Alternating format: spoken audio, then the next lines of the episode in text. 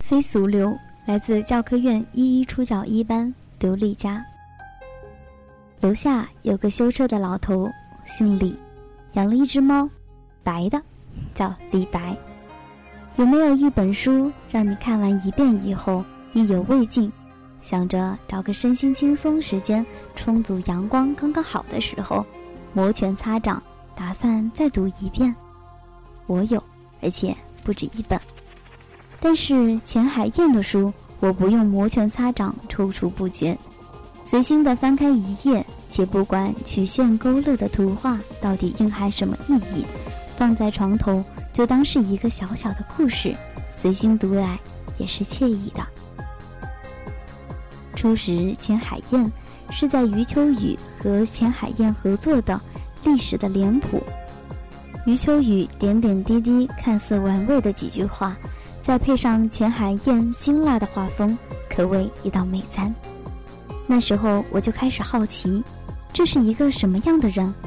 有时候几条简单的曲线就是一幅画，却是生动精湛；有时候赋予繁复的装饰和艳丽的色彩，却也丝毫不觉得奢华庸俗。更甚者，可能你还没有明白这画的是什么，这写的是什么，作者已经隔着这画。这字对你暗暗发笑，我什么也没说啊。其实我并不懂画，平时也极少看漫画书，只知道用精妙的曲线准确地勾勒心思所想，需要深厚的基础，妙念也要言全。我开始利用各种方法寻找这个神秘漫画家的足迹，但是即使在这个信息发达的时代，能够找到的。也只是只言片语，他仿佛永远都在自在悠游。他有很多粉丝，但是书却难求。有很多人想要采访他，却连唯一一次的采访视频都找不到。百度的资料一成不变，你在这个地方看到的他和在另一个地方看到的他是一样的，没有任何不一的评价，没有任何引人注目的亮点。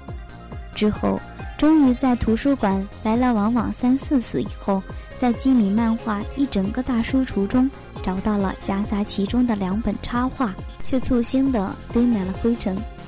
我实在不忍心这唯一的两本书就这样泯灭其中，索性都借了，一个人看免得被糟蹋。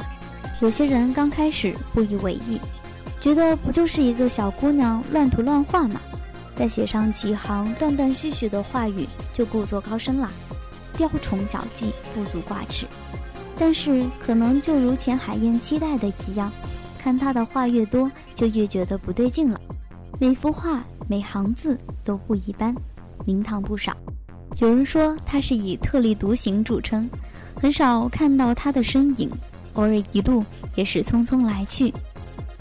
要么光艳照人，仪态万分，给人惊鸿一瞥之感；要么布衣素面，小辫毛毛的，一副不起眼的可怜相，很像他的漫画，光亮和锋芒，或如银屏炸裂，或者游曳于藏录之间，半推半就，全凭兴致。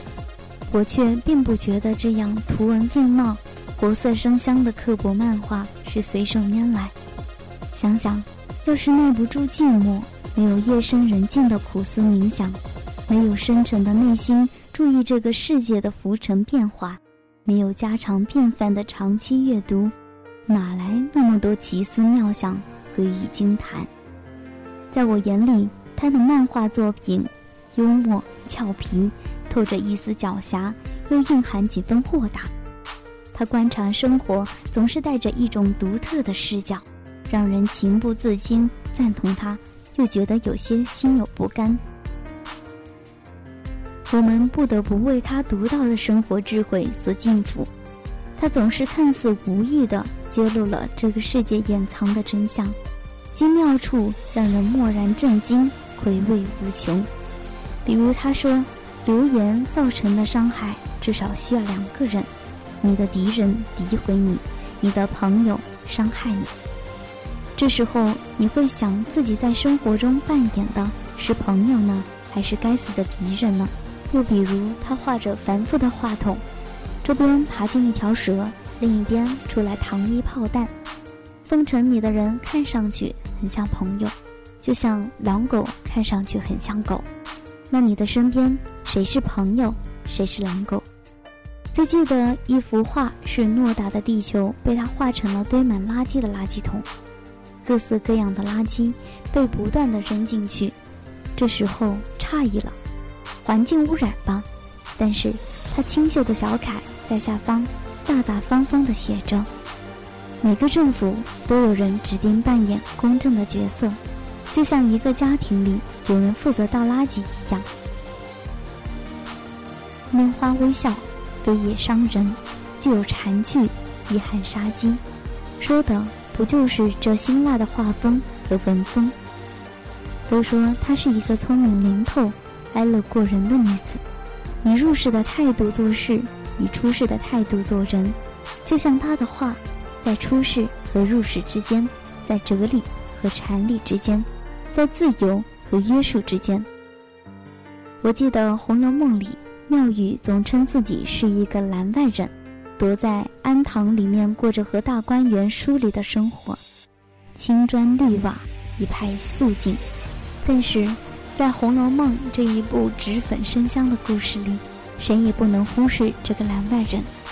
就像我们在这个充满一堆水泥和拥挤的人群的城市里，总不能忽视越来越少的树，越飞越稀的鸟群，也不能忽视这个含沙射影、让人好笑又好意的小小漫画家。我只能随口说说他，并不能评价他，只是觉得他好。他说：“只有真爱能够让自己结束单身生活。”婚后对先生说的小情话也是写满了一本书，让人温暖的相信爱情就像他说的一样真实的存在。他自诩为所有未婚女子的小姐姐，也不管是否所有的小女生都把他的话奉为金科玉律，相信他也不愿意这样的。但是读他的书总比看太多偶像剧好。人应该知世故而不世故，说的就是他这样的人吧。